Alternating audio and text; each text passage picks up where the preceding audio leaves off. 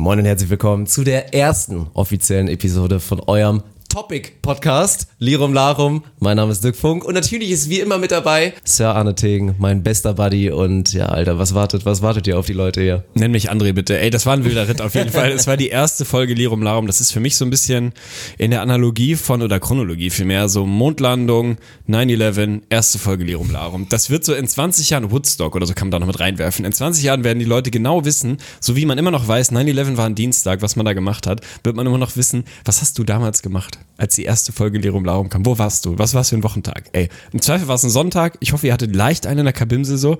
Würde mich freuen, weil bei uns ist es auf jeden Fall so. Ey, es war ein Fest. Es ging wieder querbeet. Ich glaube, so dem, was man uns nachsagt, von Fäkalien bis Deep Talk, war relativ viel dabei. Ey, und ich glaube, es macht auf jeden Fall Sinn, sich das Ding reinzuziehen und auf jeden Fall dabei zu bleiben. Ey, viel Spaß beim Hören. Ich antworte nicht auf seine Scheißfragen, ehrlich gesagt. Halt, stopp! Haben die Leute einfach keine Lust hier oder was? Ausfall! Ausfall! Ach, du Toni. Nicht so tief, Rüdiger, nicht so tief. Werde ich aber ein bisschen wild ja. Langsam. Jetzt reicht's mir langsam! Ich würde sagen, Peace out, ich bin draußen. Cool.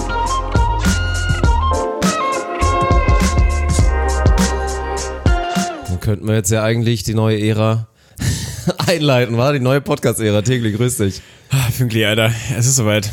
Ey, es ist äh, maximal geil. Ich bin richtig ein bisschen aufgeregt. Ich weiß nicht, wie dein Puls ist. Ich würde sagen so, Alter, Scheiße, solide ein kleines 165 habe ich am Start, Alter. Dann ist es auch noch wieder was Besonderes, weil wir in unserer langen Podcast-Karriere jetzt, glaube ich, erst zum dritten, vierten Mal oder so uns wirklich gegenüber sitzen und diesmal haben wir es perfekt gemacht. Also professionell, jeder hat sein eigenes Mikrofon, aber wir sitzen uns richtig gegenüber und ich gucke dir halt in die Augen und das war gestern schon, ey, es wird behind the scenes natürlich viel, viel, viel, viel geben. Also ich denke, während die Episode raus ist, könnt ihr natürlich auch schon mal auf den neuen Instagram-Account gehen, Lirum Larum Podcast. Da haben wir wirklich, ey, zum ersten Mal, wir sind Elite geworden. Professionelles Fotoshooting und wir haben da schon festgestellt, diese Option, also erstmal Posing, geile Geschichte für uns, oder? ja, heftig. heftig, absolut heftig. sich damit überhaupt auseinandersetzen zu müssen, halt wirklich quasi zu posen vor der Kamera und dann so dieses, ja, wollen wir uns nicht mal versuchen, irgendwie anzugucken auf den Fotos, ist das nicht gut? Und dann einfach, es geht einfach nicht. Ich kann Arne nicht länger wirklich ins Gesicht gucken, ohne einfach irgendwann anfangen zu lachen. Von daher bin ich mal gespannt, wie das heute funktioniert. Ist auf jeden Fall geil, Mann. Es ist wirklich der Beginn einer neuen Ära und für mich fühlt sich's einfach nur geil an, ey. Wir sitzen uns gegenüber. Ich gucke in sehr müde Augen. Ein müdes, aber glückliches Gesicht von Dirk Funk Official auf jeden Fall. Wir haben gestern richtig abgeliefert, Mann. Also ganz ehrlich, ich freue mich drauf, weil wir in der Vergangenheit immer mal wieder große Pläne geschmiedet haben und sagen wir mal so, unsere Quote, sie zu 100% durchzuziehen, ist nicht überragend gewesen, gerade wenn es darum geht, dass wir zwei uns organisieren und Pflichten erfüllen und uns von der Kanne weghalten. Wir haben es gestern geschafft, wir haben es irgendwie geschafft, wir haben es kombiniert. Wir haben richtig abgeliefert, wir haben wirklich performt, das muss man so sagen. Ja. Man kann es Performance nennen. Wir haben komplett abgeliefert und uns darüber die Kannen am Abend verdient. Und ich glaube, das ist so ein Modell, was ich mir fürs Leben jetzt mitnehmen werde. Das ist einfach so ein Ding von wirklich mal erst die Pflicht machen und das direkt in Kannen ummünzen. Einfach zu sagen, dieses Foto verdient mir eine Kanne heute Abend, wenn wir es fertig gekriegt Und haben. jedes Mal so haben wir es gemacht und komplett Und abgeliefert. wenn dann Flo Treiber, der absolute Ehrenmann, der unsere ganzen Fotos gemacht hat, also alles, was ihr jetzt auf Instagram nächste Zeit sehen werdet, ja, von einem unfassbar talentierten Fotografen und wie wir uns, er zeigt uns so dann dieses Bild und wir fassen es einfach nicht, weil der Tegli und ich beide Menschen sind. Also bei dir ist es ganz heftig, von dir existieren einfach, glaube ich, keine guten Fotos. Also vielleicht irgendwo mal auf einer Hochzeit, dass du mal einen Schnappschuss bekommen hast, da, das sind so Dinger, die könntest du theoretisch dir mal einrahmen lassen oder so. Aber ansonsten, du bist niemand, der Fotos taked, hast da immer ein Riesenproblem mit. Bei mir ist es ja ähnlich. Also mir, mir könnte man das ja so ein bisschen vorwerfen, so als ja, so damals hieß es immer metrosexueller Typ, der so ein bisschen auf sich achtet und so weiter, dass ich da so irgendwie Bock drauf hätte, aber auch 0%. Und von daher, dass wir das wirklich geschafft haben und es dieses Mal einmal geschafft haben, uns nicht am allerersten Tag direkt komplett abzuschießen und danach durchzuhängen und zu sagen, ja komm, scheiß drauf. Das ist schon wirklich verrückt. Das ist ein geiles Learning. In der Vergangenheit wäre immer genau das passiert. Du hättest mich besucht, wir hätten gesagt, okay, Alter, morgen, morgen machen wir Fotos, ey. Morgen müssen wir abliefern. Keine anderen Termine, keine anderen Verpflichtungen. Wir machen erst unsere Pflicht und dann haben wir Spaß. Was wäre passiert? Wir hätten uns ab 13.30 Uhr komplett die Augen zugetackert und hätten einfach nichts mehr, nichts mehr hinbekommen.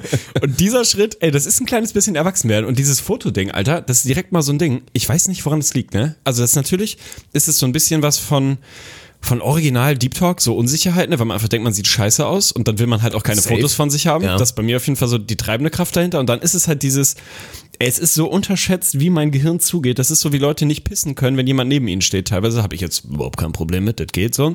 Aber Ja, so ein dieses. Ding, Kleines bisschen, oder? Du ja, ein ich habe bisschen- einfach wenig Bar. Ja, ich wollte gerade sagen, du schämst dich halt dafür, dass du wirklich keinen überhaupt Bar keinen Druck auf diesem einen. Bist riesigen halt Lörres. Im 0, irgendwas Bereich, wahrscheinlich sogar eine zweite nur noch davor. Und das ist halt wirklich schade, weil du holst diesen größten Hodensack Norddeutschlands raus und der Lümmel ist ja wirklich auch eine ordentliche Peitsche und dann tröpfelt es da einfach nur so raus und ich will dich am liebsten zum Urologen schicken. Also wir haben ja auch, also wir wollen nicht schon wieder mit neuen Formaten anfangen. Hey, das, das ist ja allgemein noch das Ziel für alle, die uns natürlich schon ein bisschen länger kennen.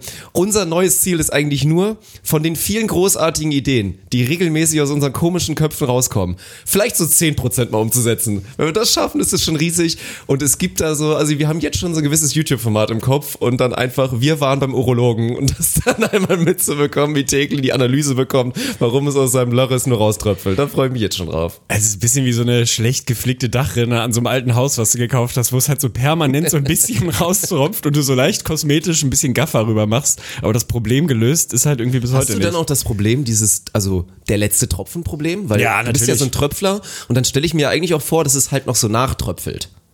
Ich möchte das an dieser Stelle nicht in der Öffentlichkeit kommentieren, aber ja. Also so minimal ja, eingepisst ein läufst du quasi Ja, ja, ständig schon rum. eigentlich ja.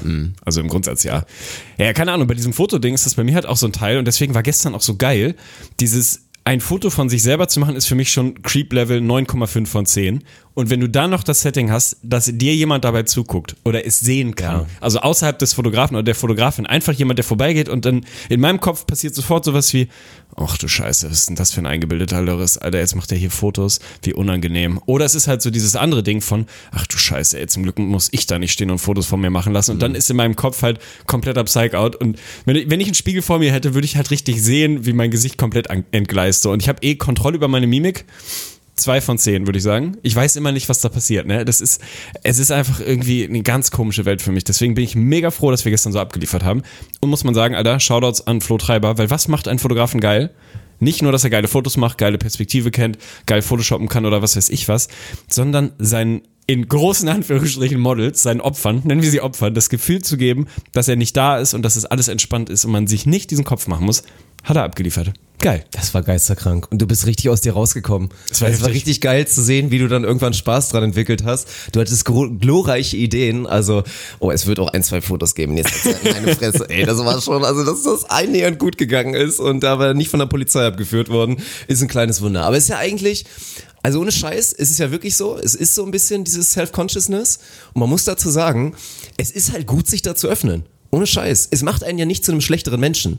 Nur weil du auf einmal dich irgendwie nicht mehr komplett unwohl damit fühlst, so in Public eine Story aufzunehmen, dich zu filmen, wie du irgendwie was erzählst, einen Vlog drehst oder irgendwas. Natürlich ist es vielleicht auch nach wie vor affig. Aber es ist theoretisch eigentlich auch ein guter Schritt, irgendwie dahin zu kommen und zu sagen, es ist auf jeden Fall fein für mich. Finde ich es trotzdem irgendwie super geil? Wahrscheinlich nicht. Aber ich kann es machen, ohne mich self-conscious zu fühlen. Und das ist ja auch so ein Ding, muss man ja eigentlich konstant immer noch weitermachen. So diese ganzen kleinen, kleinen Punkte. Und das ist ja krass. Wir sind ja, ich würde sagen, verhältnismäßig, also verhältnismäßig, wenn wir uns mal mit der groben grauen Masse vergleichen, verhältnismäßig selbstsichere Typen.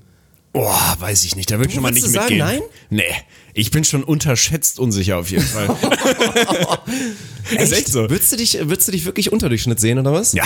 Ja, ich glaube ja. Was Also, sind die großen Punkte so noch? Komm, wenn du jetzt so hast, also sowas dazu noch und dann so Fotos unangenehm, weil du irgendwie dich unwohl fühlst, Angst, das sieht scheiße aus und so, obwohl du natürlich ein wunderschöner Kerl bist. ich denke halt bei allem grundsätzlich, dass ich es nicht kann. Und das ist halt Mhm. wirklich Real Talk so.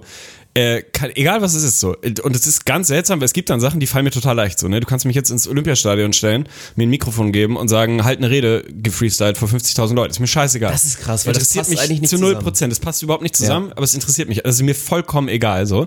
Aber je kleiner die Runde wird und je enger mir die Leute sind, die da sind, desto schwieriger fällt mir das. Ne? Also damit hätte ich ein größeres Problem als, keine Ahnung, auf meiner fiktiven Hochzeit, wenn die irgendwann mal stattfindet, vor 20 engen Leuten zu sagen, schön, dass ihr da seid, ich habe euch alle gern. Damit hätte ich ein größeres Problem als vor 50.000 Leuten im Olympiastadion. Das ist ganz seltsam, Alter. Und Scheiß.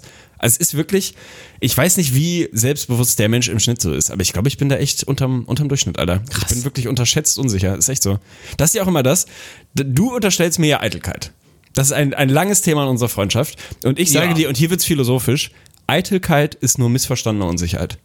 Das ist der einzige Punkt bei mir, dass ich länger vorm Spiegel Mhm. stehe, weil ich denke, du siehst so scheiße aus, du musst mehr Effort gehen. Du musst dir einfach ein kleines bisschen mehr Mühe geben, weil man sonst kacke aussieht.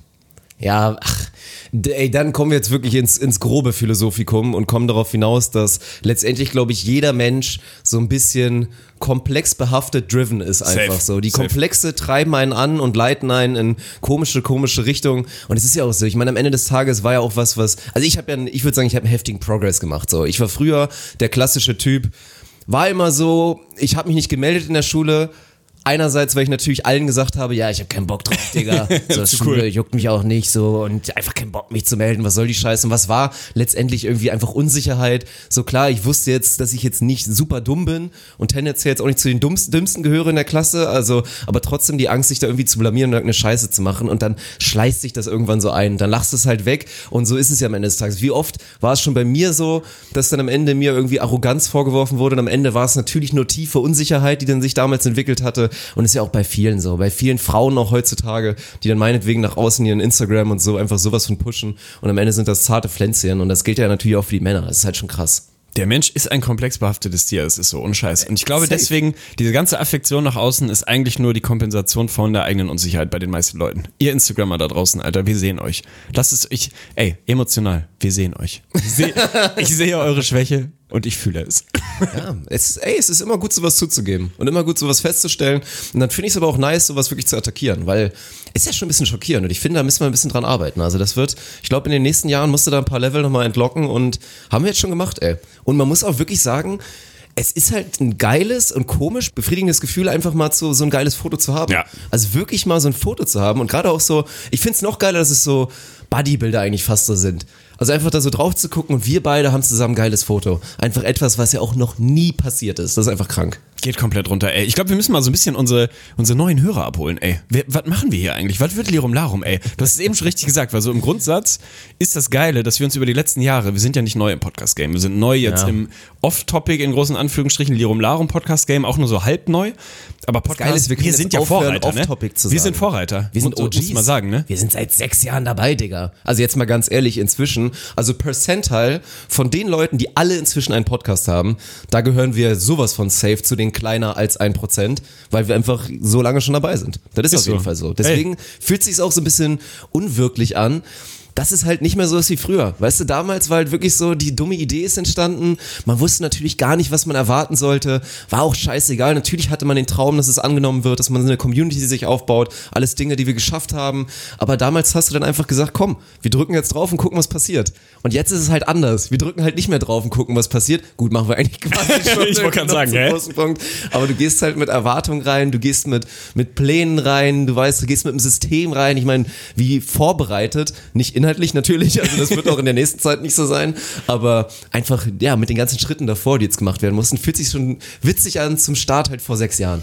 Ist auf jeden Fall eine kranke Transition, die da passiert ist, ey. Und wie gesagt, unsere erste, allererste Podcast-Folge, die wir jemals aufgenommen haben, ey, sie ist lost. Sie ist wirklich lost im Internet und lost auf irgendeiner Festplatte bei dir oder bei mir zu Hause. Zum Glück. Einerseits zum Glück, andererseits schade, weil das Ding würde ich mir schon in einem guten Moment mit einer Kanne Bier nochmal geben, ey. Ich glaube, das ist so maximaler Cringe-Moment, ey.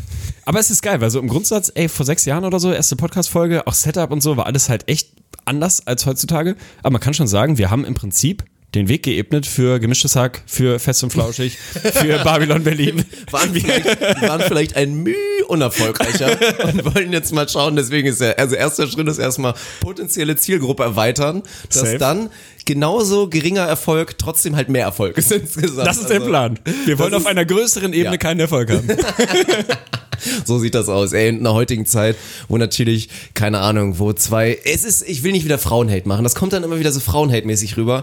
Aber ohne Scheiße ist schon ein bisschen traurig manchmal, gerade auch wenn wir so OGs sind, aber das ist immer der Klassiker. Wir sind dann so die alten Kauze, die dann so drauf gucken und sagen, äh, das geht aber gar nicht und das ist total unverdient und so. Wenn man halt sieht, dass sich zwei Frauen zusammentun, die so überdurchschnittlich witzig sind, für Frauen so, also überdurchschnittlich witzig und dann sich zusammensetzen und sich über Muschisäfte unterhalten und dann einfach die Klicks reinrollen, hunderttausende, hunderttausende Trends überall, wo wir halt noch in einer Zeit sind, wo die Leute so ein bisschen schockiert sind. Also schockiert wird man bei uns auch sein. Anale Expansion 22 und Fäkal, Fäkal-Thematiken sind natürlich hier immer sehr willkommen. Äh, ich bin gespannt drauf. Es ist einfach alles erlaubt, Mann. Und es wird, um es jetzt natürlich auch mal zu teasern, es wird halt alles dabei sein. Also heute so eine Episode, denke ich mal, wird relativ locker ablaufen. Aber wir werden halt auch wieder in Real Talk reingehen. Wir werden wieder Themen aufmachen, die kontrovers sind. Wir werden auch wieder den ein oder andere Shitstorm mit Sicherheit produzieren und vielleicht einmal Kom Kommentare ernten, weil ja, am Ende kein, kein Blatt vom Mund und einfach mal die Meinung ohne irgendwie Angst raushauen, so, wa?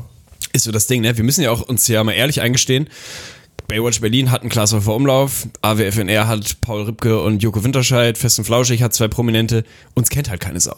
Und das ist auch gut so. Ich will auch, dass so bleibt, ne? Also das hier direkt mal Disclaimer vorweg, ich will nicht berühmt werden. Wobei doch. Ich bin mir, ich bin mir unsicher. Doch, So eigentlich Quatsch, schon. natürlich. Lass berühmt werden. Ja. Ja, okay. Also, Li- Lirum Larum ist im Prinzip ein Podcast, wo ihr zwei leicht angeschepperten komischen Leuten beim Berühmtwerden zugucken könnt und dabei sein könnt und einen aktiven Teil dazu beitragen könnt. Das wird der Punkt. Nee, aber das Ding ist ja maximale Ehrlichkeit. Das glaube ich das Ding. Weil das ist, das war immer schon so. Wir haben immer in unserer Podcast-Karriere, ob wir über Basketball offiziell geredet haben oder auch nicht, oder halt schon so Lirum Larum Auskopplung gemacht haben. Es ging immer um maximale Ehrlichkeit zwischen uns zwei Buddies. Das kann über Waschbecken, pinke Stories, über deine geplante anale Expansion 2021 oder über wirklich diepe, ehrliche, philosophische, große Fragen des Lebens. Wird alles dabei sein, Alter. Es wird einfach alles dabei sein und wir gucken, wo, wohin wir uns treiben lassen, ey. Der Treiber sitzt nebenan. So ist wir, es. Wir gucken, wir gucken einfach mal. Und das Gute ist so, wir sind, wir sind schon schlau, aber wir sind halt nicht schlau genug, dass Nicht es wieder abturnt. Ja, ist geil. Also, es bleibt auf jeden Fall relatable und alle OG IGVS-Fans und Twitch-Kanal-Follower und so denken sich an einige Streut das Salz-Episoden zurück und denken sich so, ja, ja, du bist sehr schlau, Bruder, alles klar. Aber ey, für mich ist das totaler Comfortspot, ne? Ich fühle mich genau an der Stelle total wohl, wenn du irgendwie weißt, dass du vielleicht leicht überdurchschnittlich bist bei manchen Sachen, sei es jetzt Intelligenz oder so, aber halt nicht so zu den Top 10% gehört, weil da ist es ungeil. Ich glaube, an der Spitze des Feldes, das ist wie bei der Tour de France, Alter. Du willst nicht der Ausraster sein. Du willst im Peloton sein und willst da im Windschatten von den anderen fahren und kurz vorm Ziel Kurz vorm Ziel willst du sie kassieren. Wie beim Tour de France Manager damals. Schön mit einer Exit-Tabelle, wie schnell müssen wir fahren? Dann hast du die Jungs irgendwann. Da will ich sein. Ich will gar nicht Ausreißer sein. Will keiner. Ja, wobei bei dir ist wieder so ein bisschen fehlender Antrieb und fehlender Ehrgeiz. muss ich 100%. sagen, Weil das, das ist so der Klassiker. Du warst 100%, ich weiß gar nicht, ich weiß gar nicht, ob ich deine, deine Abi-Note kenne. Das ist eigentlich auch krass, ne? Wir sind schon so ewig befreundet, Alter. Und ich weiß noch nicht mal, was du für ein Abi hast wahrscheinlich. Aber safe, ich kann es jetzt schon mal sagen, du hattest wahrscheinlich so, boah, um die 2-0, vielleicht sogar eine 1 vorne, vielleicht aber so 2-1, 2-2. Und ja, warst halt so ganz easy, sehr gut. Hättest locker ein 1-4er, 1-5er Abi haben können, hast dich aber so dagegen entschieden, so, weil es ja viel bequemer ist, einfach so das 2-2er zu machen. Das hatte ich zum Glück nicht die Option. Bei mir war es einfach schlecht. ist auf jeden Fall geiler, wenn man sich die Frage nicht stellen muss. Ja, ganz so gut ist mein offizieller Abischnitt nicht, aber natürlich, und auch das schlägt wieder den Bogen zu dieser Unsicherheit, die kompensiert wird. Ey, ich, ich natürlich hätte ich, was heißt natürlich, mir ist Schule relativ leicht gefallen und ich hätte sehr einfach ein sehr, sehr gutes Abi haben können. Aber ich wollte es nicht, Alter. Und ich hatte Besseres zu tun, muss man sagen. Ich war zeitweise, ich schätze schon Lüneburgs bester Snookerspieler oder zumindest weit vorne. Also die Zeit habe ich halt anders genutzt und investiert, wo ich heute von zehren kann. Mein Billardspiel ist heute nur so gut, weil ich damals so viel Snooker das war, gespielt habe. das war. Das war, ich bin heute auch nur so eine Koryphäe an der Kanne, weil ich früher halt wirklich viele Raps gezogen habe, gerade so 12., 13. Klasse. Da war ich auf jeden Fall stabil unterwegs. Aber ja, es war so, so eine Mischung aus, man will halt nicht so zu den Besten gehören. Das war bei mir auf jeden Fall so dieses Ding. Und Antrieb ist irgendwie auch nicht so richtig da gewesen. Plus halt so ein damals, ey, ohne Scheiß, unterschätzt, weitsichtiger Gedanke von mir, dass ich gedacht habe, was bringt es mir denn, Alter? Interessiert sich irgendwann, also ich war damals, kann man mal sagen, Alter, Shoutout an mich, ich war klug genug, ja, weiß nicht, ist ein bisschen eingeredet vielleicht, aber ich glaube, ich war klug und weitsichtig genug, mit 17 oder 16 zu sagen, in fünf Jahren wird sich kein Mensch mehr für meine Abi-Note interessieren, also gehe ich den Effort eigentlich einfach nicht und verbringe meine Zeit einfach mit geileren Sachen. Das war im Nachhinein hundertprozentig richtig. 100 Ich habe in der 13. krass, Klasse, habe ich nur geschwänzt. Ich war ungelogen maximal einmal die Woche in der Schule. Maximal.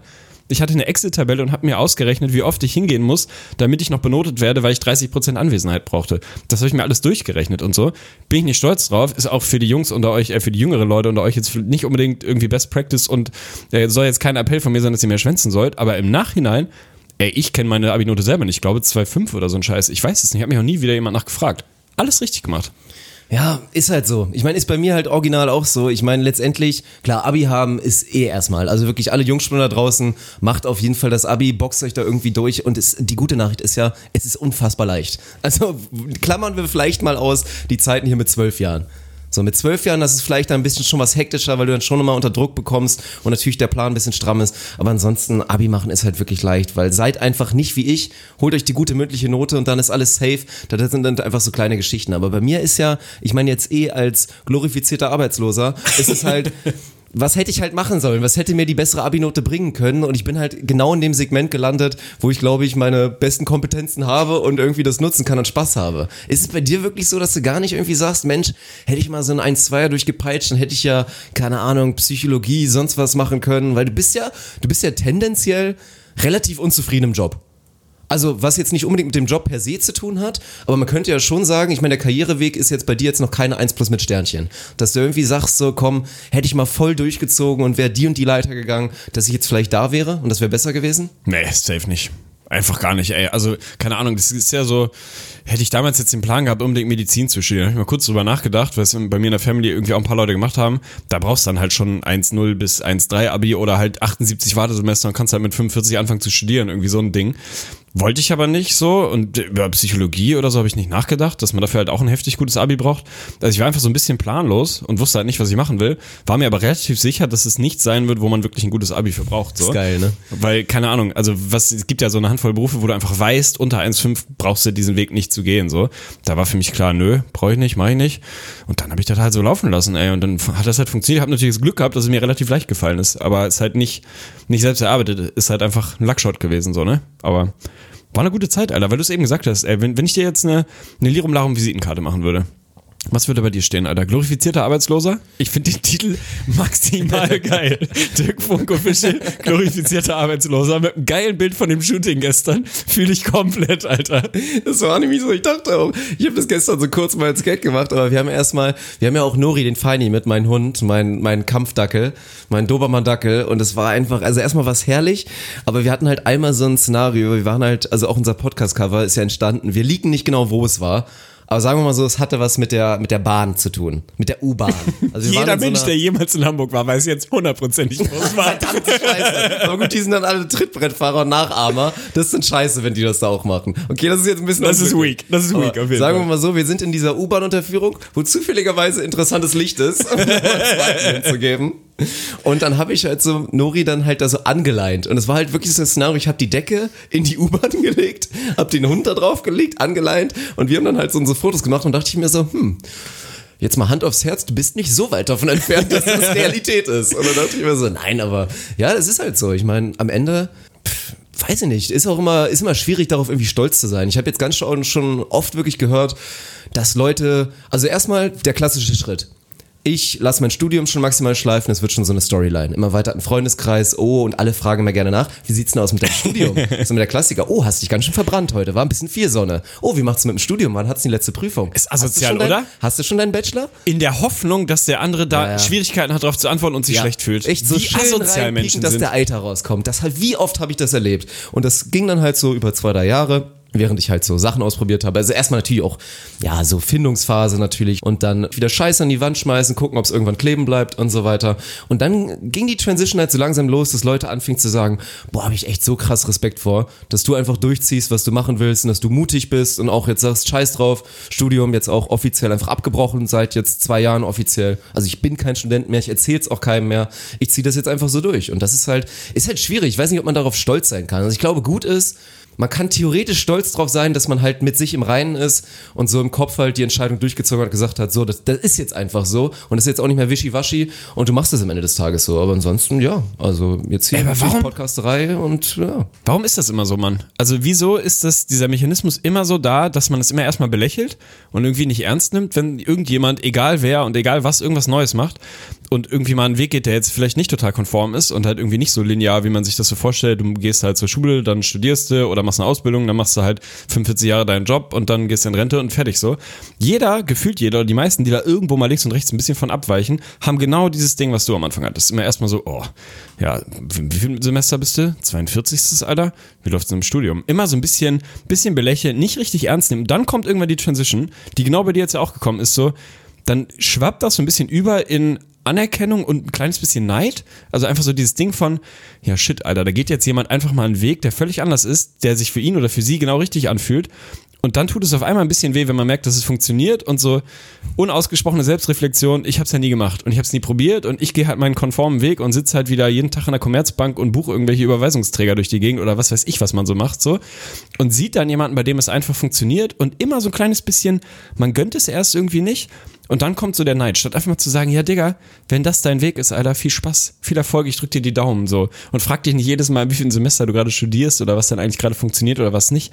Einfach mal von Anfang an ein bisschen positiver sein, Alter. Kann man doch mal machen. Ist doch nicht Leute so schwer. geilen sich da einfach tierisch drauf auf. Ich, ich habe es noch nie verstanden. Ich habe so wirklich noch nie getickt. Also ich bin ja eh immer auf Twitch, sage ich auch immer wieder, wenn es irgendwie um Thema Verlosen geht oder irgend sowas. Das ist ja immer dieser klassische Vergleich, wo man immer sagt, das läuft in den USA viel besser, weil du da dann irgendwie, du kannst in deiner Straße, fährst du auf deinen Driveway mit deinem neuen 150.000 Euro Auto und dann kommen die Nachbarn vorbei und gaffen und hauen dir dann aber auf die Schulter, geben dir die Hand und sagen, geil, ey, herzlichen Glückwunsch, Mann, geiles Auto, finde ich nice gönn ich dir, nach dem Motto. Und das ist ja wirklich etwas, es ist ein scheiß Klischee, gerade dieser USA-Deutschland-Vergleich, aber es ist ja tatsächlich so. In Deutschland wird zur Hölle nicht gegönnt und jeder geilt sich immer drauf auf, so Probleme aufzudecken. Und es ändert sich ja nicht. Es, es, es ist immer nur eine laufende Transition, sagen wir mal so, wenn, wenn du jetzt Teil einer Familie bist, du hast eine Frau, du hast ein paar Kinder, dann ist es so, dann guckst du, keine Ahnung, wie es in der Schule ist, bei anderen Eltern, guckst du, was da läuft. Oh, das aber hast du gesehen? Oh, den Mann habe ich jetzt aber auch schon geil, länger nicht ne? mehr gesehen und Ja, so. ja. Und die Frau ist aber, ich habe die letztens auch dreimal in der Bar gesehen und habe da auch Sachen gehört und dann vergleichst du dich da wieder und willst irgendwie gucken. Ich weiß nicht, ist es dieses, es ist 100% natürlich wieder komplex driven, die ganze Geschichte, dass man irgendwie selber sich unsicher fühlt, vielleicht nicht ganz zufrieden ist und sich dann besser fühlen will, wenn man dann aufdeckt, dass es anderen schlechter geht oder die noch mehr Probleme haben. Aber es ist einfach so ein Unding. Das ist ja wirklich so viel, also da stelle ich mir so ein richtig schwarzes, triefendes Öl in der Seele so vor, weil es kann ja nicht gesund sein.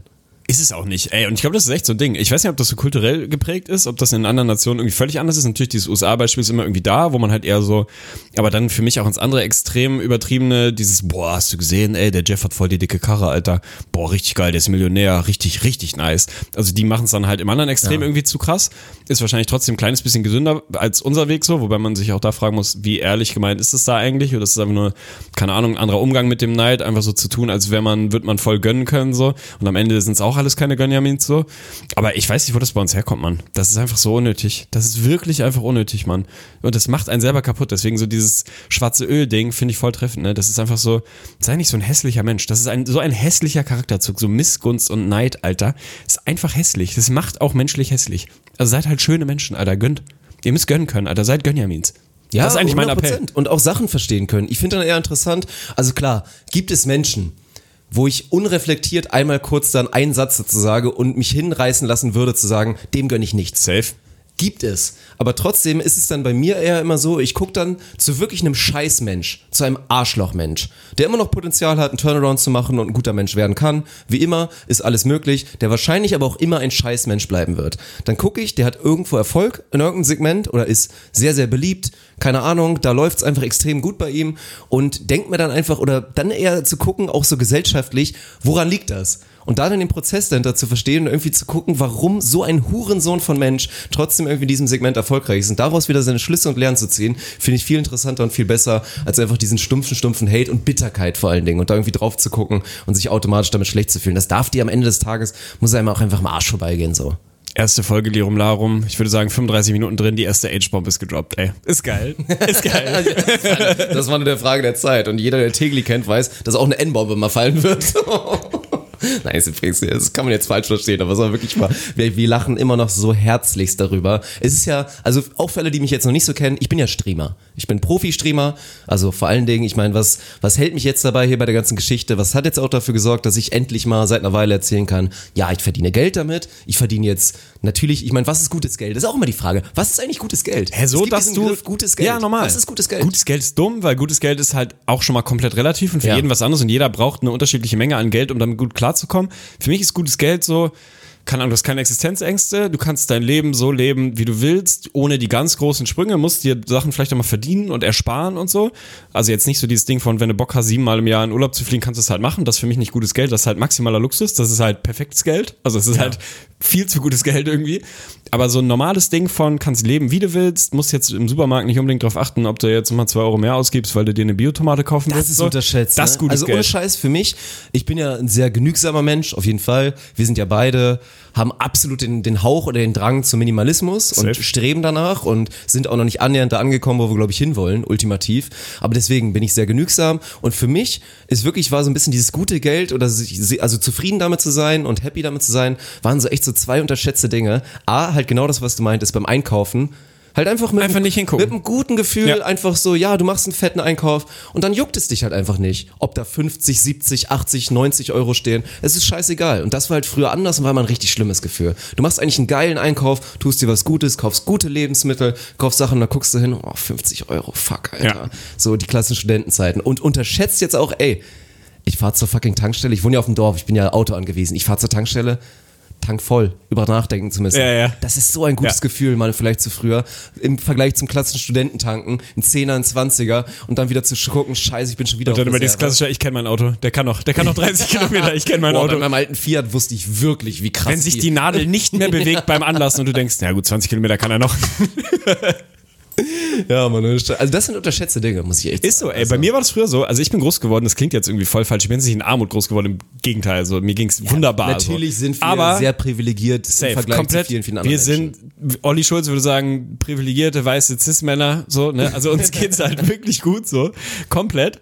Aber bei mir war halt schon ein Szenario im Sommerurlaub und ja, Disclaimer, das ist allein schon Luxus, wenn man einmal im Jahr Sommerurlaub machen kann, war ich halt immer mit meinem Vater und der ganzen Family drumherum, meinem Bruder, meiner Stiefmom, halt zelten. So, zelten in Spanien, fast immer am gleichen Ort. Weil ich aber auch zelten feier, also hatte natürlich auch finanzielle Gründe, wir hätten uns einfach Hotelurlaub nicht leisten können, aber ich fand zelten halt auch maximal viel geiler, finde ich eigentlich immer noch, Alter. Zelten ist richtig Ich hoffe, ey, ich bin froh, dass ich noch nicht in dem Alter bin, dass ich auf einem Hotelurlaub geiler finde als Zelten. Der wird kommen, weil mein Körper irgendwann einfach sagen wird, Rücken ist schwierig, Mhm. aber ich baue drauf, dass einfach das Luftmatratzen-Game sich so heftig entwickeln wird. Ich hoffe, Elon Musk oder so, geht mal rein oder Frank Thelen, so ein, so ein Investor-Asi. Geh mal rein in die Matratzen, in die Matratzenwelt, noch Alter. keine guten, Gib mir eine geile Luftmatratze. Ja. Das kann doch nicht so schwer sein, weil dann würde ich nur zelten, Alter. Zelten ist Hammer. Deluxe-Zelt, Deluxe-Luftmatratze, geil. So, aber da war das Szenario halt auf jeden Fall so. Wir konnten halt abends nicht essen gehen, sondern bist dann halt irgendwo hingegangen, hast dir ein Baguette geholt und halt, ey, damals Rest in Peace, Alter, als ich noch Fleisch gegessen habe, immer schöne, wie Deutsche sagen würden, Chorizo. Einmal noch von der, von der dunklen Chorizo, was für mich so, ne? Habe ich dann immer schön so, äh, so Sandwich-Baguette quasi gemacht. Und dann war halt immer Szenario, wir waren irgendwie zwei Wochen im Urlaub und konnten uns das irgendwie leisten, dreimal oder so essen zu gehen, halt in eine Pizzeria. So, und dann war halt aber vollkommen klar, ein Getränk pro Person. Oh, so ja. ganz normal. Und wenn du halt deine scheiß Cola Light ausgenuckelt hast nach 20 Sekunden, weil du halt ein gieriger Der Idiot bist, Klassiker. so wie ich, Hast du auch dann gibt gemacht, oder? natürlich, Ja. Mhm. Mann, Alter, immer sofort. Dann gibt es halt keine zweite, können wir uns halt nicht leisten. Vielleicht auch so ein bisschen Erziehungswissenschaft, ne? Vielleicht, äh, wahrscheinlich hätten wir die zwei Euro schon gehabt noch, ne? Aber so, ne, war halt so das Ding, ist halt rationiert, nimm halt die eine. So. Und deswegen war das für mich, und da echt Shoutout an meine Eltern für Erziehung, Mann. Das war für mich der allergrößte Luxus und das erste Mal, dass ich das Gefühl hatte, ich bin erwachsen und ich kann mir alles leisten, was ich will, wenn ich in einem Restaurant sitzen kann und einfach sagen kann, ich habe noch Bock auf ein Bier oder auf eine Cola oder auf eine Maracuja-Schorle oder auf ein Cappuccino und bestell mir einfach noch ein und muss nicht drauf gucken, ob der 3,50 Euro kostet, muss nicht mein Portemonnaie aufklappen und gucken, habe ich das noch, muss nicht zur Sparkasse Lüneburg gehen und irgendwie gucken, ob ich zum Glück noch 6,20 Euro habe, weil dann kann ich noch 5 Euro abheben. Wenn ich 5 4,80 Euro gehabt hätte, hätte ich es nicht mehr abheben können. So. Weißt du, diese Zeiten, das ist so purer Luxus und das ist gutes Geld, Mann. Genau das ist gutes Ja. Geld.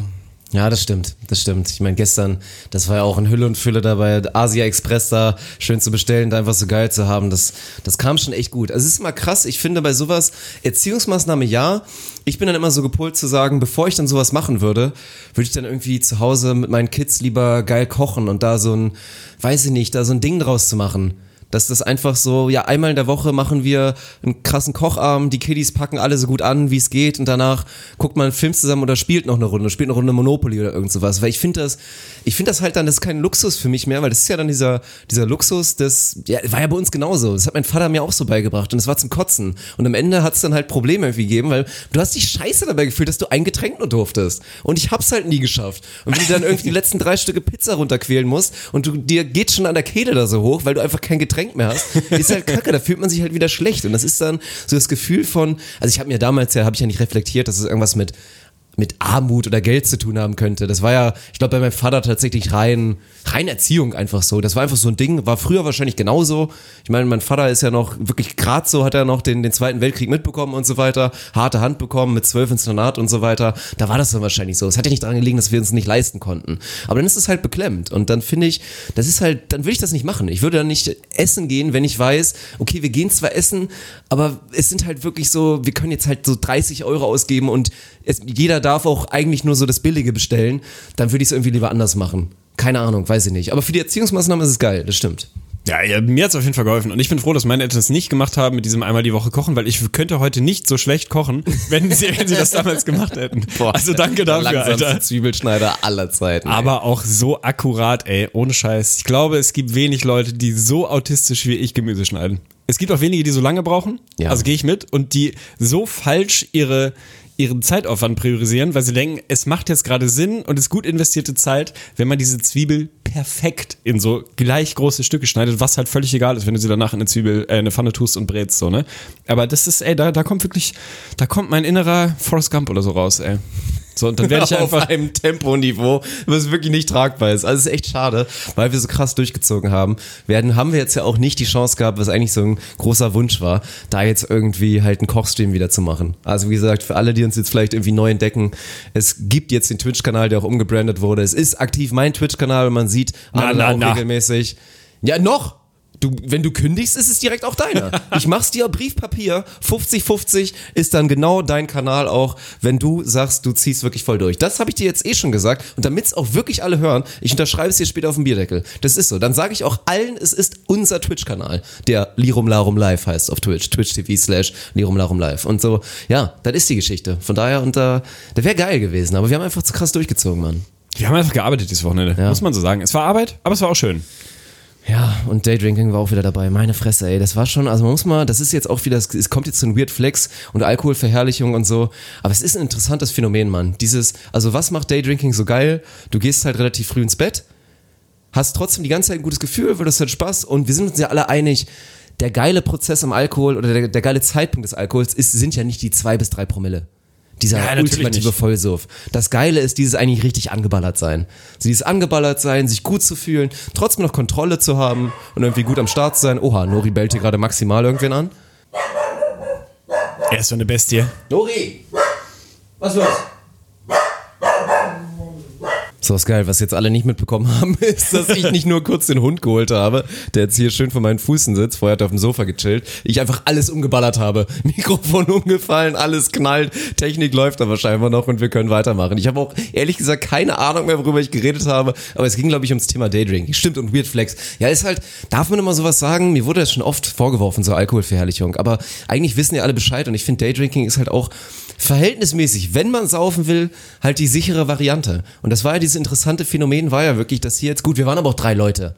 Drei Leute, zwei Kisten Bier halt ohne Probleme mal einfach mal so weg jetzt in, in den letzten anderthalb Tagen und niemand war irgendwie gefühlt zu irgendeinem Zeitpunkt betrunken. Es war alles noch entspannt, alles war cool. Das ist halt geil, Mann. Es ist, also tut mir leid, dass ich es verherrliche, aber es ist halt einfach geil. Ach, das finde ich aber immer so ein bisschen lächerlich so, ne? Also, keine Ahnung, dir wird dann Alkoholverherrlichung vorgeworfen bei einem Thema, wo du halt weißt, Alkohol ist in dieser Gesellschaft sowas von etabliert, Alter. Es gibt nichts, was so verankert ist in dieser verdammten Gesellschaft wie verdammt Alkohol, Mann.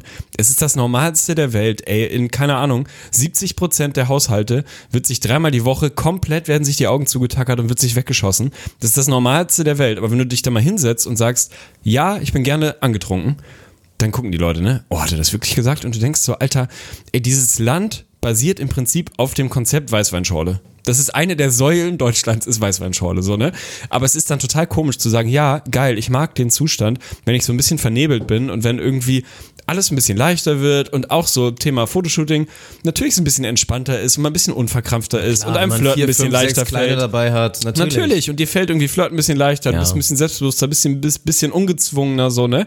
Und reflektierst vielleicht nicht mehr ganz so viel, bist nicht mehr so verkopft. Ist das Alkohol verherrlichend? Ja, natürlich ist das irgendwie Alkohol verherrlichend, so. Und natürlich ist der große Disclaimer davor, Alter, trinkt irgendwie verantwortlich und seid bitte alt genug und guckt, was ihr macht, so, und setzt euch danach nicht in eine Karre. Aber sich immer so hinzustellen und zu sagen, boah, ey, die Jungs sind echt alkoholverherrlichend, wo du so denkst, guck dich mal um in dieser scheiß Gesellschaft, Mann. Es ist das Normalste der Welt, dass die Leute sich dreimal die Woche komplett ein hinter die Augen schießen, so. Mein Gott, und wenn man sich dann hinsetzt und sagt, ja, ich mag diesen Zustand und ich mag, ich mag's nicht besoffen zu sein. Niemand ist gerne besoffen. Aber dieser Weg dahin, deswegen Gibt's, ist glaub ich, natürlich, auch, aber ja, ich- gibt's, ne, aber deswegen ist natürlich kein Fan von. dieses Meme vom Harald Junke Zitat, so, ne, keine Termine und Mhm. leicht einsitzen, so, das kommt ja nicht irgendwo her. Das ist ja nicht nur so relatable, weil Harald Junke irgendwie ein geiler Motherfucker war, so, sondern weil man damit halt sich identifizieren kann, weil man denkt, ja, genau diesen Zustand finde ich ganz geil. So, und deswegen finde ich persönlich Daydrinking sehr positiv. so, aber das, Gott. Letztendlich ist es ein Public Service Announcement, was wir hier machen. Das ist so. Mehr Daydrinking, weniger sich nachts wirklich alle Lampen Ja, ausschießen. und haut euch dann einfach nicht aufs Maul. Seid einfach Ja, nett zu Leuten. genau, haut Nehmt euch euch in den Arm, Maul. guckt euch an und sagt, wie schön das Leben ins ist. Auto und baut einen Unfall oder macht irgendeinen anderen Scheiß. So, von daher und ja, ey, draußen so schön bei schönem Wetter, dann steht das ein bisschen weniger. Ich hatte gerade wieder ein bisschen, nicht Kopfkino, aber ich habe an ein, zwei Sachen gedacht, weil das war noch so schöne, dieses im Nachhinein, Realizations, wo du damals einfach maximal naiv warst. Also ein so ein Punkt, um es einzuleiten, ein Klassiker, den glaube ich viele kennen, ist, sei ehrlich, hast du damals in Handtücher und oder Socken gewichst? Sei ehrlich. Ja, natürlich. Ja, natürlich hat fast jeder Mann. Und was habe ich damals als Jugendlicher gemacht? Ich habe in Handtücher gewichst und habe die dann schön eintrocknen lassen, die kleben dann auch ordentlich und schön zur Wäsche gegeben.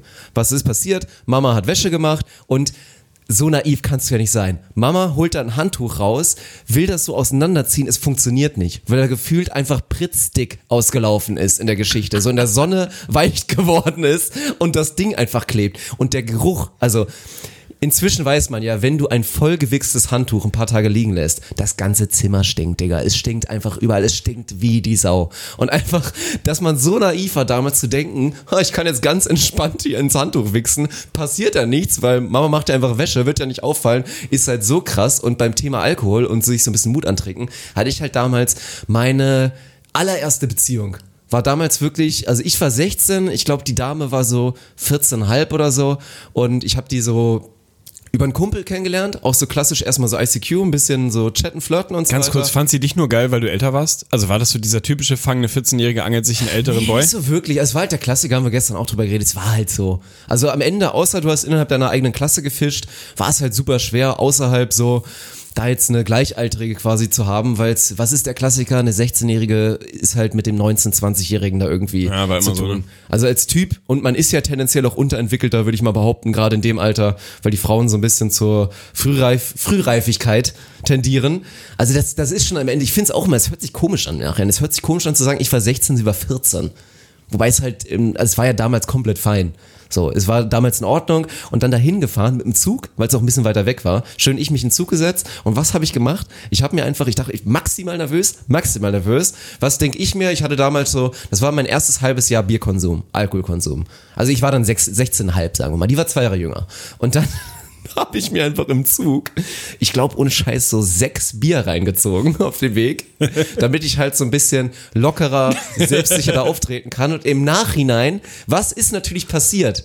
Sie wohnte ja nicht am Bahnhof und war auch nicht so selbstständig, dass ich da irgendwie hinspaziere, ich dann zu ihr ins Zimmer gehe und so und dann geht's los, so nach dem Motto. Nee, ihre Eltern holen uns dann gemeinsam, also sie holt mich ab, aber ihre Eltern sind auch dabei. Ich stelle mich das erste Mal vor, hatte natürlich gedacht, komm, ich bin clever, ich hau mir vor eine Packung Airwaves rein, wird ja nichts passieren. aber im Nachhinein ist halt einfach safe. Ich bin da aufgetaucht als 16-jähriger Bub mit einer massiven Fahne um die 14-jährige Tochter da einmal zu, ja nicht zu verhaften, das war damals noch nicht real, aber also zumindest nicht beim ersten, aber Junge, Junge, Junge, ey. Aber ist geil, ne? Weil solche Momente hat ja jeder, so dieses, dass man halt wirklich glaubt und sich einredet, weil man es aber auch einfach denken will, dass das Gegenüber das nicht merkt. Also so wie man früher, wie ich früher dachte, meine Mom die kann es, die hat keine Chance zu riechen, dass ich geraucht habe, wenn ich danach ein Kaugummi esse. Wie soll sie es riechen? Und so drei Jahre später denkst du so, ja, die sind doch nicht blöd, ey. Wobei, ey, ohne Scheiß unterschätzt, ich glaube auf der anderen Seite quasi dieses, diese Verdrängungskompetenz, die auch Eltern Ja, dann haben, ist ist auch maximal real, ne? Dieses einfach nicht wahrhaben wollen und irgendwie kommt der, jo äh, der Sohn, kommt irgendwie nach Hause, nachts um Viertel nach drei, komplett zerlegt, stinkt einfach wie die letzte Eckkneipe, aber dein Mutterinstinkt will es nicht wahrhaben und denkt so, oh, ja, der Kleine hat sich wohl verlaufen. Aber schön, dass er jetzt zu Hause ist, ne? Und man, man schleppt sich auf allen Vieren irgendwie rein und sagt, hey Mutti. Mutti fragt, hast du getrunken? Du guckst, guckst sie an, wirklich deine Augen Die machen Augen. komplett. Eins guckt nach hinten, eins nach hinten, eins- eins nach oben. Du sagst einfach nur, ja, aber nur zwei Bier. Ich gehe jetzt ins Bett. Ciao. So, und Mutti einfach eiskalt so, ah ja, gut. Geht ins Bett und denkt, ach ja, der Kleine. War ein bisschen zu spät, aber zum Glück hat er nicht getrunken. Das ist, Das ist dann immer also, die weißt Frage, du, das ist dann wieder krass. reverse. Also wer ist naiv in der Situation? Ja. Ist dann Mama na naiv oder ist man selber naiv und denkt, die Nee, Mutter so über es nicht so über Eck sind die und Eltern nicht. Sie checkt's dann einfach komplett, aber denkt sich, ja gut, was soll ich jetzt halt machen? Nee, ich mein glaub, so Sohnemann war jetzt halt nicht. einmal krass saufen, der ist gerade besoffen, aber der wird schon klarkommen und bringt jetzt auch nichts, ein Fass aufzumachen. Das ist ja so. Nee, ich glaube, so kalkuliert sind die nicht. Ich glaube, das ist wirklich Ich dieser Eltern Instinkt, der dann. naiv sein. Ja, ich glaube auch. da Aber auch- zum Glück, ey. Man ist da auch, ey, ja, das ist auch so ein Punkt. Ich meine auch gerade so Thema Elternnaivität. Ich muss dir eins sagen, ich habe ich hab ein bisschen Angst. Weil ich habe jetzt wieder, was krass war, ich habe gemerkt, und es ist ja, also, du kriegst es ja auch ein bisschen mit, für mich ist ja, also dies das erste Mal wirklich den eigenen Hund zu haben, es hat ja so ein bisschen einen Hauch davon.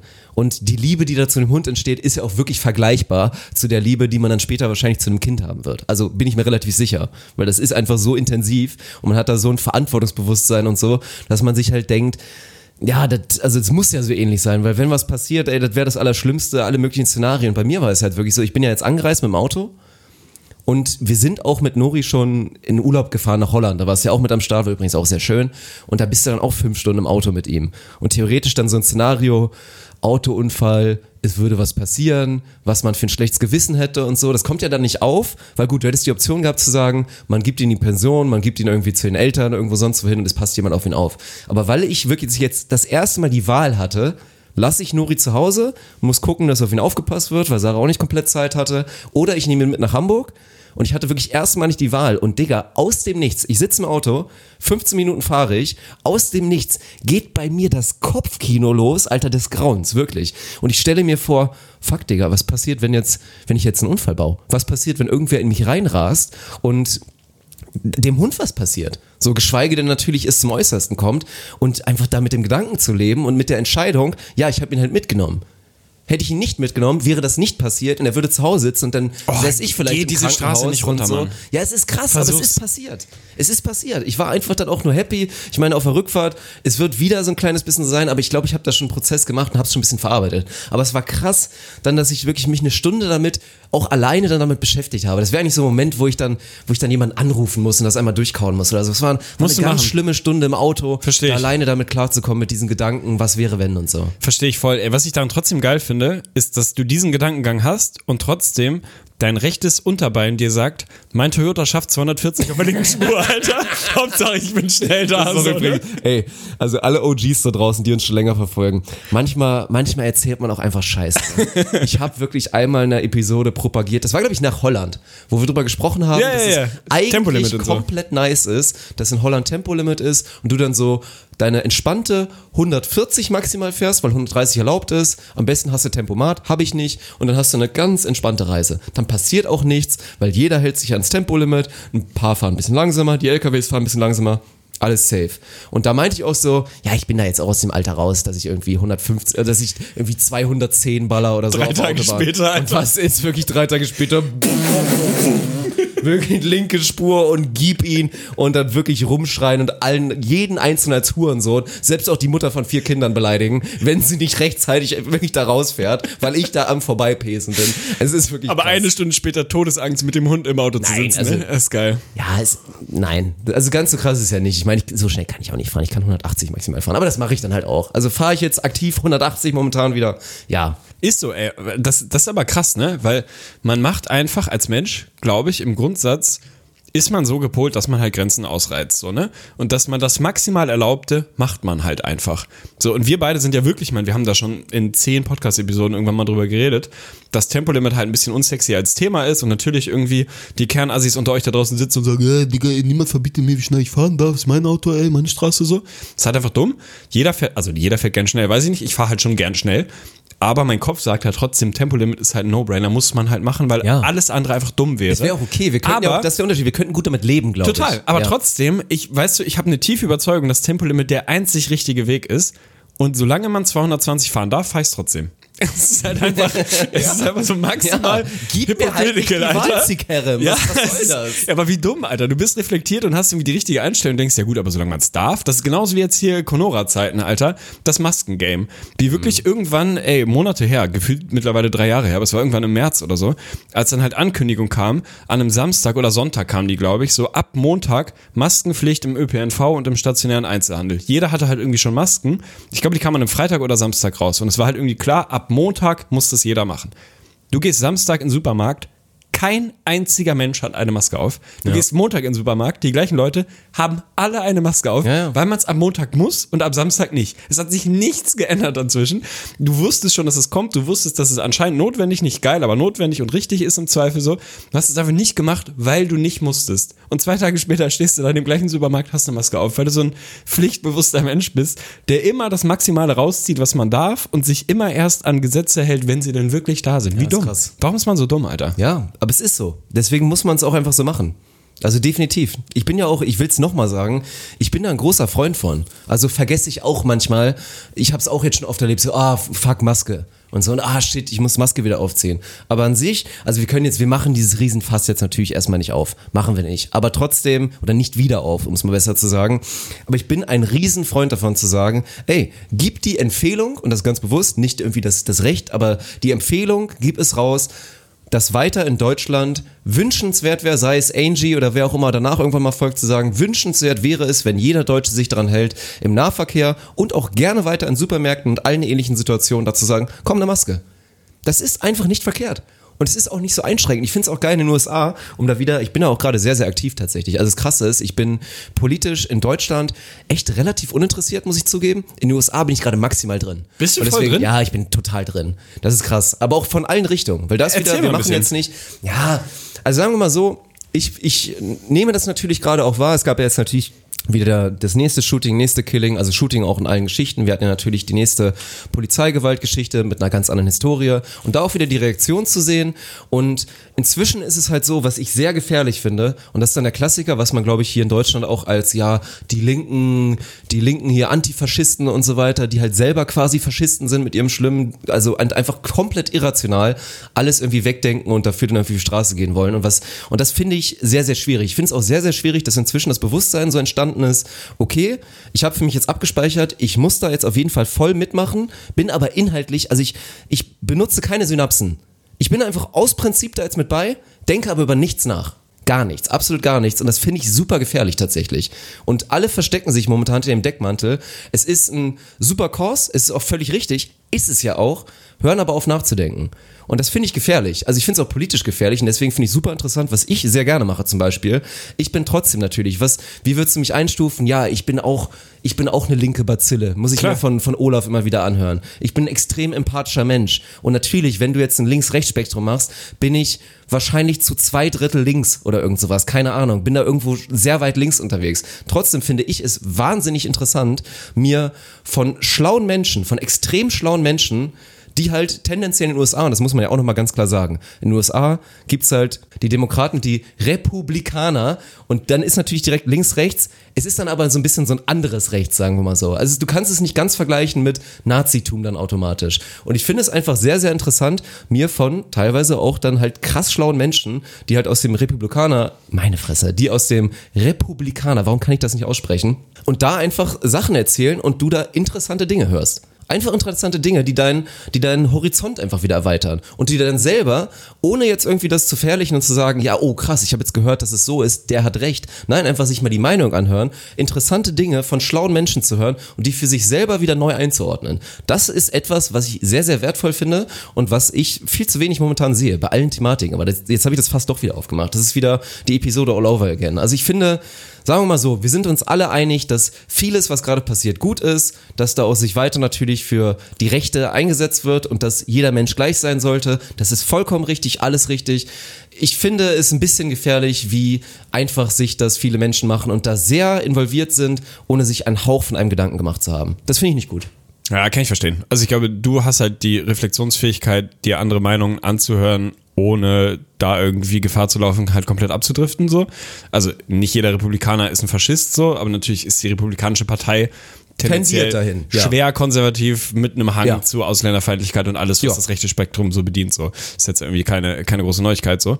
Aber natürlich gibt es auch gemäßigte Republikaner und Leute, die halt da irgendwie konservativ durch die Gegend laufen, ohne dass ich jetzt sagen würde, ich als Urlinker, der wahrscheinlich nochmal zehn Meter weiter links unterwegs ist als du, Ja. sagen würde, das ist ein Faschist, nur weil der per se in der Republikanischen Partei ist. Ich glaube, so im Grundsatz, wer in dieser Partei ist, hat ein bestimmtes Menschenbild, vermutlich so, oder geht zumindest konform mit einem bestimmten Menschenbild, was andere Leute auf dieser, auf dieser Seite so vertreten. Und natürlich ist es im Grundsatz richtig, das ist ja genau dieses Thema Diskursfähigkeit quasi, sich andere Meinungen anzuhören. Jetzt mal andere Meinungen innerhalb eines demokratischen Spektrums. Also ich muss mir jetzt nicht irgendwie einen AfD-Wichser in eine Talkshow einladen, um zu sagen, ja, aber die, der, die komplette äh, Vielfalt des Meinungsspektrums muss berücksichtigt werden. Das ist halt Bullshit. So, ich muss keine Faschisten einladen und mir deren Meinung anhören und das denen irgendwie eine Plattform geben. Muss ich nicht. Aber im Zweifel muss ich es aushalten, mir irgendeinen so CSU-Hansel anzuhören, um mir seine Meinung reinzuziehen gehört dazu, ist halt Teil eines demokratischen Prozesses. Muss ich nicht geil finden. Ich brauche halt, und das finde ich das Ding, du hast das, viele andere haben es nicht, die Reflexionsfähigkeit und überhaupt so den Intellekt, das einordnen zu können. Und dann zu sagen, okay, der hat jetzt hier seine Meinung gepitcht, aus was, was für einem Forum auch immer. Und ich habe halt den nötigen Intellekt und die nötigen Fähigkeiten, das nötige Wissen, mich damit auseinanderzusetzen und für mich selber einzuordnen, welcher Teil davon ist richtig, welcher Teil davon ist vielleicht nicht richtig. Wenn du das nicht hast, dann finde ich es halt voll gefährlich, so, ne? Weil dann rotzen dir die Leute halt sehr rechts angehauchtes Gedankengut raus unter so einem Mantel von, ich bin ja total gebildeter Mensch, so. Weil, ey, nur weil du gebildet und intellektuell bist, bist du ja nicht geschützt davor, rechtsradikal zu sein. Im Gegenteil, gibt leider Gottes sehr, sehr viele sehr gebildete Menschen, die sehr eloquent sind, die sich sehr gut ausdrücken können, wo man so denkt, oh ja, interessanter Ansatz. Und denkst du, nee, ist kein interessanter Ansatz, du bist ein Hurensohn. So, aber dafür muss ich halt in der Lage sein, das auseinanderzukriegen. So, ne? Wenn du das kannst, ey, genau richtig. Also natürlich, das ist ja irgendwie ich als ur-ultralinker Mensch finde es schon auch schwierig, dass mein Algorithmus auf Twitter mir ausschließlich das gibt, wo ich, ich weiß, dass ich dem zustimme, wo ich weiß, dass das tendenziell mein Meinungsspektrum widerspiegelt. Das ist halt schon schwierig. Natürlich kann ich da jedes Mal durchskippen und sagen, oh ja, geil, finde ich gut, finde ich gut, finde ich gut, like ich, jo, geil, voll meine Meinung, so. Bringt mich das irgendwie weiter? Wahrscheinlich nicht. Muss ich mir jetzt irgendwie die junge Freiheit reinziehen? Nee, muss ich nicht so. Aber es ist schon halt eine, in der Tendenz gefährlich, weil es halt faul macht und weil es genau dieses drüber nachdenken halt ausklammert, weil ich krieg halt das, wovon irgendein Typ bei Twitter, der den Algorithmus verwaltet hat, weiß, dass tendenziell ich das wahrscheinlich liken werde. So, dieses Bubble-Ding, das ist schon bitter, ey.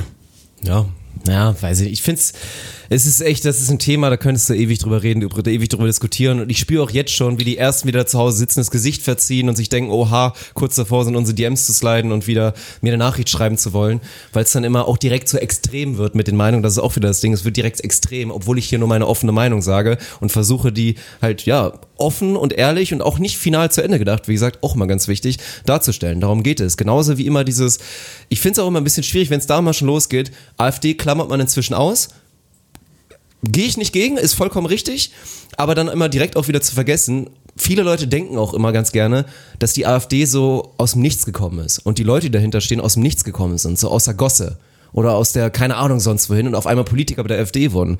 Sollte man sich nicht vielleicht mal beschäftigen, dass sehr, sehr viele, beziehungsweise alle von den Leuten, die bei, den AfD, bei der AfD gerade in Führungspositionen sind, von der CDU kommen, von der CSU kommen und sich da mal mit beschäftigen, so ein bisschen mit den Hintergründen, mal zu schauen, was haben die eigentlich da vorher gemacht, was hat sich jetzt verändert und so weiter. Das finde ich halt super krank und auch super pervers. Macht aber kaum einer, weil alle direkt immer so, ja, AfD, die Nazis und so weiter und man nimmt das in dieser Bubble von den letzten Jahren halt her und klammert das direkt so aus, weil es ja auch schon wieder schwierig ist. Ja, es ist halt immer irgendwo dazwischen, ne? Also man muss das halt als das benennen, was es ist. Faschisten, Rassisten, so. Aber da halt nicht aufhören, sondern sich halt genau trotzdem damit beschäftigen, woher kommen die und wieso haben die zeitweise 20 in Ostdeutschland 25, fast 30 Prozent irgendwie des Wählerpotenzials hinter sich, weil da ja offensichtlich irgendwie ein Boden dafür da ist und irgendwie eine Zielgruppe dafür da ist. So, und das muss halt gleichzeitig geschissen kriegen. Ich muss sie nicht in eine Talkshow einladen. Ich kann aber auch nicht einfach sagen, ja, alles Nazis. Ja, klar kann ich machen, aber damit löse ich halt noch nicht so wirklich ein Problem. Ich mache so einen ersten kleinen Schritt zu sagen, okay, das, was irgendwie nicht funktioniert, das muss ich schon auch so benennen. Da muss ich halt weitermachen, ne? Also Das ist halt, das ist dann halt Arbeit. So, das Thema hatten wir auch schon. Dann wird es halt anstrengend, muss man sich damit auseinandersetzen. Ist halt einfacher, einmal zu labeln und zu sagen, gut, Thema erledigt, so, ne? Aber ey, Deep Talk, crazy. Wie ist das passiert? Meine, meine Kanne ist alle.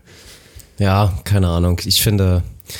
Ah, es ist schwierig. Ich könnte jetzt schon wieder ewig weitermachen. Ich glaube, ich lasse es einfach für heute. Tatsächlich. Ich glaube, ich lasse es einfach für heute. Besser ist es. Wir können das zu einem anderen Zeitpunkt gerne nochmal weiter aufmachen, das Fass, weil ich es sehr, sehr schwierig finde und so Prinzipien denken dann oft dazu führt, dass einfach ganz logische soziokulturelle Hintergründe einfach vergessen werden und wir dann darüber reden, dass du auf einmal Rechte etablieren musst, obwohl rein rechtstechnisch seit Jahren, wir sind da angekommen, wie es sein muss. Rein vom Recht her ist jeder Mensch gleich. Wir müssen jetzt soziokulturell mit viel, viel Arbeit und viel, viel Hintergrund dazu kommen, dass der Background und die Gründe dafür, warum es viele, viele Missstände gibt und viele, viele Minderheiten gibt, die nach wie vor natürlich da oppressed werden und große Probleme haben und da die ganzen Idioten und Arschlöcher da alle ausgetrieben werden, das ist harte Arbeit. Aber das ist, ja gut, ist mein letzter, ist mein letzter Take dazu, sonst wird's wirklich hier ganz, ganz gefährlich. Ich will wissen von dir, letzte Frage, glaube ich, für heute, letztes Thema. Du kriegst auch ein bisschen Zeit, weil ich dir mein Beispiel nenne. Dein asozialster Moment, den du so in letzter Zeit hattest. Boah, ist also einfach- wirklich so ein Moment. Oh, in letzter Zeit? Was heißt in letzter Zeit? Ja, so in den, weiß nicht, in den letzten so paar Wochen oder so. So Oha. wirklich so ein Moment, wo du dachtest, Okay. oh shit, das war unterschätzt asozial. Weil bei mir ist es interessant, ich habe, also gar nicht so klassisch assi, aber ich fand unterschätzt assi, war einfach so, es war einfach so ein asozialer Gedanke. Wo ich mir so dachte, oha, du bist echt, du bist echt ein Arschloch. So, ich bin irgendwo hingefahren, glaube ich, und dann hatte ich ein, es war warm und ich hatte ein Shirt an. Da dachte ich mir schon so, boah, das Shirt, ich hab's noch, aber eigentlich, wenn ich jetzt mal meinem Minimalismus gerecht werden müsste, wäre das auch sowas in Altkleider, die gefällt's gar nicht mehr so richtig, das ist dir irgendwann aus Prinzip mal gekauft. Und was ist, ich hab's halt noch, ich hab's angezogen. Aber schon mit dem Wissen, das ist für mich eigentlich so sechs von zehn Shirt vielleicht. Und dann komme ich halt zu dem Ort hin, wo ich hin musste und kriege dann so instant von einer Person ein Kompliment, die sagt, oh, Alter, geiles Shirt. Und ich mir dann direkt so denke, ja, okay, das war's jetzt. Also jetzt schmeiß ich das Shirt auf jeden Fall weg. Ah, fühle ich, ey. Und Scheiß, in den letzten Wochen, das ist zu klein für mich. Das, das zeitliche Spektrum ist zu klein, weil ich halt echt, ich war lange nicht mehr asozial. Also, keine Ahnung, das gibt, ne, was ist asozial, ne? Also natürlich war vor ein paar Jahren so Festival. Festivalveranstaltungen immer ein kleines bisschen schwierig. So, ich war mit äh, Madin, kennst du natürlich auch mittlerweile, auf der Airbeat. So, wer mich ein bisschen kennt, weiß, Airbeat, Mucke, ey, bluten mir die Ohren. Es ist wirklich absolut furchtbar. Ist, ich weiß gar nicht genau, wie man das nennt. Wahrscheinlich ist das irgendwie EDM oder so. Es ist einfach absolut furchtbar, wenn da irgendwie Steve Aoki auf der Bühne steht, dir eine scheiß Torte ins Gesicht wirft, weil er das geil findet. Alle Leute schreien Cake Me und er einfach irgendwo drei Tasten drückt und ein wirklich belangloser Beat dir das Ohr zerfickt. So, das ist für mich ungefähr die Airbeat, ne? Maximal furchtbar. Aber was passiert? Natürlich, man lässt sich da irgendwann drauf ein. Nicht auf die Mucke, aber auf dieses Ding von, du bist halt mit 15 Jungs rund um einen kleinen, schlechten Swimmingpool, in dem sehr viel Bier und ein paar Frauen liegen, sitzt du da in der Gegend rum, hörst schlechte Musik, knallst dir die Rübe voll und wirst halt ein kleines bisschen asozial. Machst dumme Sprüche, machst dumme Witze, benimmst dich wie ein Idiot, rülpst und furzt durch die Gegend, schmeißt deine Bierdosen durch die Gegend, räumst immer abends auch wieder auf, weil du halt kein Kernassi im, im finalen Stadium bist, so. Aber dazwischen, wenn du einfach nur mal so einen kleinen Querschnitt nimmst, da vorbeigehen würdest, in diese Runde gucken würdest, und wir waren da irgendwie, das ist jetzt keine Ahnung, fünf Jahre her oder so, lass uns da zwölf Jungs gewesen sein. Ich würde für jeden dieser Menschen meine Hand ins Feuer legen. Empathischer, sozialer, reflektierter, intelligenter Mensch. Alle die liebsten Menschen auf der Welt. Wirklich die ersten Menschen, die losrennen, einer Oma über die Straße helfen und sich dabei selber überholen, weil sie einfach nette, empathische Wesen sind, so, ne? Und dann, nach, dann machst du einen Cut und guckst da einmal rein, Airbeat, Freitagvormittag, 11.45 Uhr und du denkst, was bitte ist passiert? Alter, wirklich Vogelperspektive, sitzen da zwölf Jungs, alle irgendwie oben ohne, wie die ersten Menschen. Also wirklich wie die Neandertaler, alle mit einer Kanne und einem Jägermeister am Hals. Und diese Gesprächsfetzen und, also furchtbar.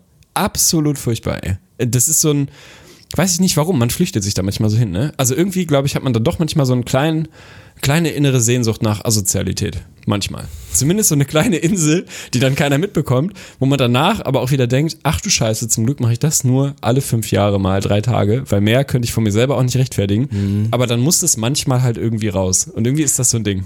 Kann ich auch nicht wegleugnen. Ist bei mir safe. Ja, du genauso. bist schon auch echt ein Kernasi manchmal. Ja, also es gibt eventuell so einen gewissen Hauch, gibt es eventuell in die Richtung. Ja, es, es macht ja auch manchmal Spaß, aber halt alles mit Verantwortungsbewusstsein und am besten auch nur geteilt mit Menschen, die ebenfalls irgendwie reflexionsfähig sind. Total, das ist halt wichtig. Da Ja. irgendwie mit umgehen können und du nicht irgendwie ein schlechtes Beispiel bist für irgendwie einen Jungspund, der noch vollkommen in seiner Findungsphase ist und vielleicht zu dir aufschaut und denkt, boah, der ist ja ein geiler Typ, ich will genauso werden wie der, obwohl du nur mal gerade einfach komplett dich auf links drehst und einfach mal 48 Stunden frei drehen willst und einfach mal, keine Ahnung, abschalten willst und auch mal so ein bisschen mal so ein bisschen den Filter so rausmachst. Es ist ja auch anstrengend. Es ist anstrengend, politisch korrekt zu sein. Es ist teilweise anstrengend, immer auf alles achten zu müssen. Es ist sehr, sehr gut, auf jeden Fall. Es ist auch sehr, sehr wertvoll. Aber man muss es auch mal verzeihen, dass man mal so ein kleines bisschen einfach mal bewusst Gas gibt in der Richtung, würde ich mal sagen. Ja, muss halt immer wieder eingefangen werden, ne? Also muss halt einfach klar sein. Und also politisch inkorrekt wird es bei mir da in dem Fall nicht, aber es wird halt einfach so, ja, halt so ein bisschen leinenlos, ne? So ein bisschen dieses, ja, guckt halt keiner so genau hin, du bist halt irgendwie ein bisschen, lebst halt in diesem Moment und sitzt da halt irgendwie in deinem Stuhl, knallst dir ein Dosenbier nach dem anderen rein und redest so ein bisschen wie die Leute bei Die Camper damals RTL-Serie, ey, rest in peace auf jeden Fall. So, aber halt auch nicht zu lange und nicht zu extrem. So, und klar, wichtig, du müsst halt in einem Umfeld sein, wo die Leute das halt abstrahieren können und halt nicht denken, okay, ah, das ist jetzt cool oder was so, sondern das ist jetzt halt mal gerade so. Darf halt nie verletzend werden und nie ausgrenzen und so wird's auch nie, aber es ist halt einfach mal so ein bisschen, man, man reduziert sich einfach mal so, so 60 Prozent der Gehirnzellen einfach mal kurz runter. Also es ist ein bisschen Reserve. Das ist wie wenn das Handy so auf, auf Reserve geht, damit der Akku halt noch drei Tage länger durchhält. Das ist ungefähr so ein Ding, wo im Kopf dann einfach mal so ein bisschen auf Reserve gegangen wird und dann ist es auch okay. Ja, also wie gesagt, die Einordnung. Ich vergesse immer, dass es Leute gibt, die uns jetzt wahrscheinlich noch nicht so lange kennen. Das hört sich halt so an, als ob ich jetzt irgendwo auf dem Festival bin, auf einmal ausländerfeindlich, frauenfeindlich und alles bin und das jetzt gerade rechtfertigen will, weil ich mal 48 Stunden einfach mal den, den Kopf ausmache. Nein, natürlich nicht. Es geht halt um kleine Dinge. Einfach auch mal einen scheiß Witz durchzuziehen, einfach mal eine Bierflasche nehmen und die 50 Meter wegzuschmeißen und sich dann kurz dabei geil zu fühlen, um dann halt 20 Minuten später sie aufzusammeln, wenn man sich kurz denkt, okay, es ging zu weit, aber trotzdem, um es halt erstmal einmal kurz zu machen. Es sind ja so die kleinen Dinge, die aber auch wirklich Spaß machen können. Ist so, das Leben ist eine reine Impulskontrolle, Mann. Und wenn man dann halt irgendwann mal sagt, okay, jetzt habe ich hier ein Setting, in dem ich manchen dieser Impulse einfach mal folgen kann, dann ist das halt auch mal cool. So, da muss man halt, da muss man es halt mal machen, um danach festzustellen, okay, war dumm, war scheiße, ist gut, dass ich im Normalfall diese Impulskontrolle hab und es nicht mache und dann ist auch okay. Aber dafür ist so ein Wochenende mal ganz gut, ey. Ja, das würde ich sagen. Von daher, ja. Ich glaube, das war's es für heute. Das war's gewesen. Das war's gewesen, wa? Erste Episode.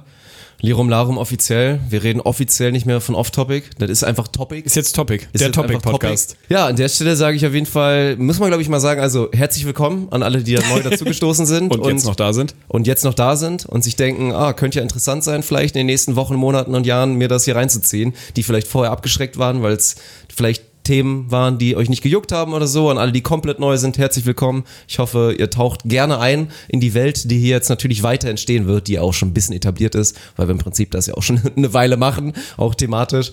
Und ja, was ist natürlich wie immer wichtig? Also ja, es gibt Sozialkanäle, die hochgepusht werden müssen. Also von daher Lirum Larum Podcast auf Instagram einmal mal bitte ganz, ganz freundlich folgen. Es wird einen YouTube-Account geben, der sich einfach nur straight Lirum Leerzeichen Larum nennt. Da werden wir auch gleich noch ein kleines Format abdrehen mit Tegen. Da freue ich, freu mich mich richtig drauf. extrem drauf. Das wird ganz krank. Krank im Schrank mit. Sörne Tegen erklärt Begriffe. Das wird, das wird wirklich hammerhart. Ja, also und ansonsten wie immer, was natürlich super wichtig, gerade für so einen Podcast, der jetzt Bewertung, in den ne? Babyschuhen so. steht. iTunes-Rezension. Ich würde mal sagen, alle, die uns schon kennen und schon länger dabei sind, wissen, dass wir im Zweifel ein gutes Produkt machen werden. Gebt uns Vertrauensvorschuss, Gönnt ohne uns Scheiß. direkt Geht mal ins am besten Risiko. mal die fünf Sterne mit einer netten Nachricht und alle anderen, die jetzt vielleicht jetzt schon überzeugt sind und nicht denken, ach komm, Vertrauensvorschuss, ich baller jetzt einfach mal, wäre halt super wichtig, wenn wir direkt irgendwie 1, 2, 300 Bewertungen bekommen. Das führt halt einfach dazu, dass wir natürlich viele, viele Leute den Podcast entdecken und das Ganze hier richtig schön wachsen kann. Also, das wäre super und dann war es auch von meiner Seite. Wobei, ja, natürlich noch die eigenen Plugs, also Tegen bei Instagram. Wichtig. Der hat sich jetzt natürlich auch wieder hier verschwunden verschworen, mal zu Große gucken, Ziele. sich mal für eine Woche vorzunehmen, mal Instagram-Content zu machen. Mir kann man natürlich auch gerne folgen, at Dirk Funk Official, Nori Funk, at Nori Funk, auch ganz, ganz wichtig. Der Hundeplug hinten raus, ganz Ja. dirty, ey. Natürlich. Und Ed Flo Treiber natürlich für diese ganzen großartigen Bilder, die ihr in den nächsten Tagen und Wochen auf unserem Instagram-Account sehen werdet. Also, hat Spaß gemacht. Nächste Episode wird dann wieder virtuell sein. Und ja, dann würde ich sagen, ein Küsschen aufs Nüsschen. Kuss auf die Nuss, ihr Süßen, ey. Ja.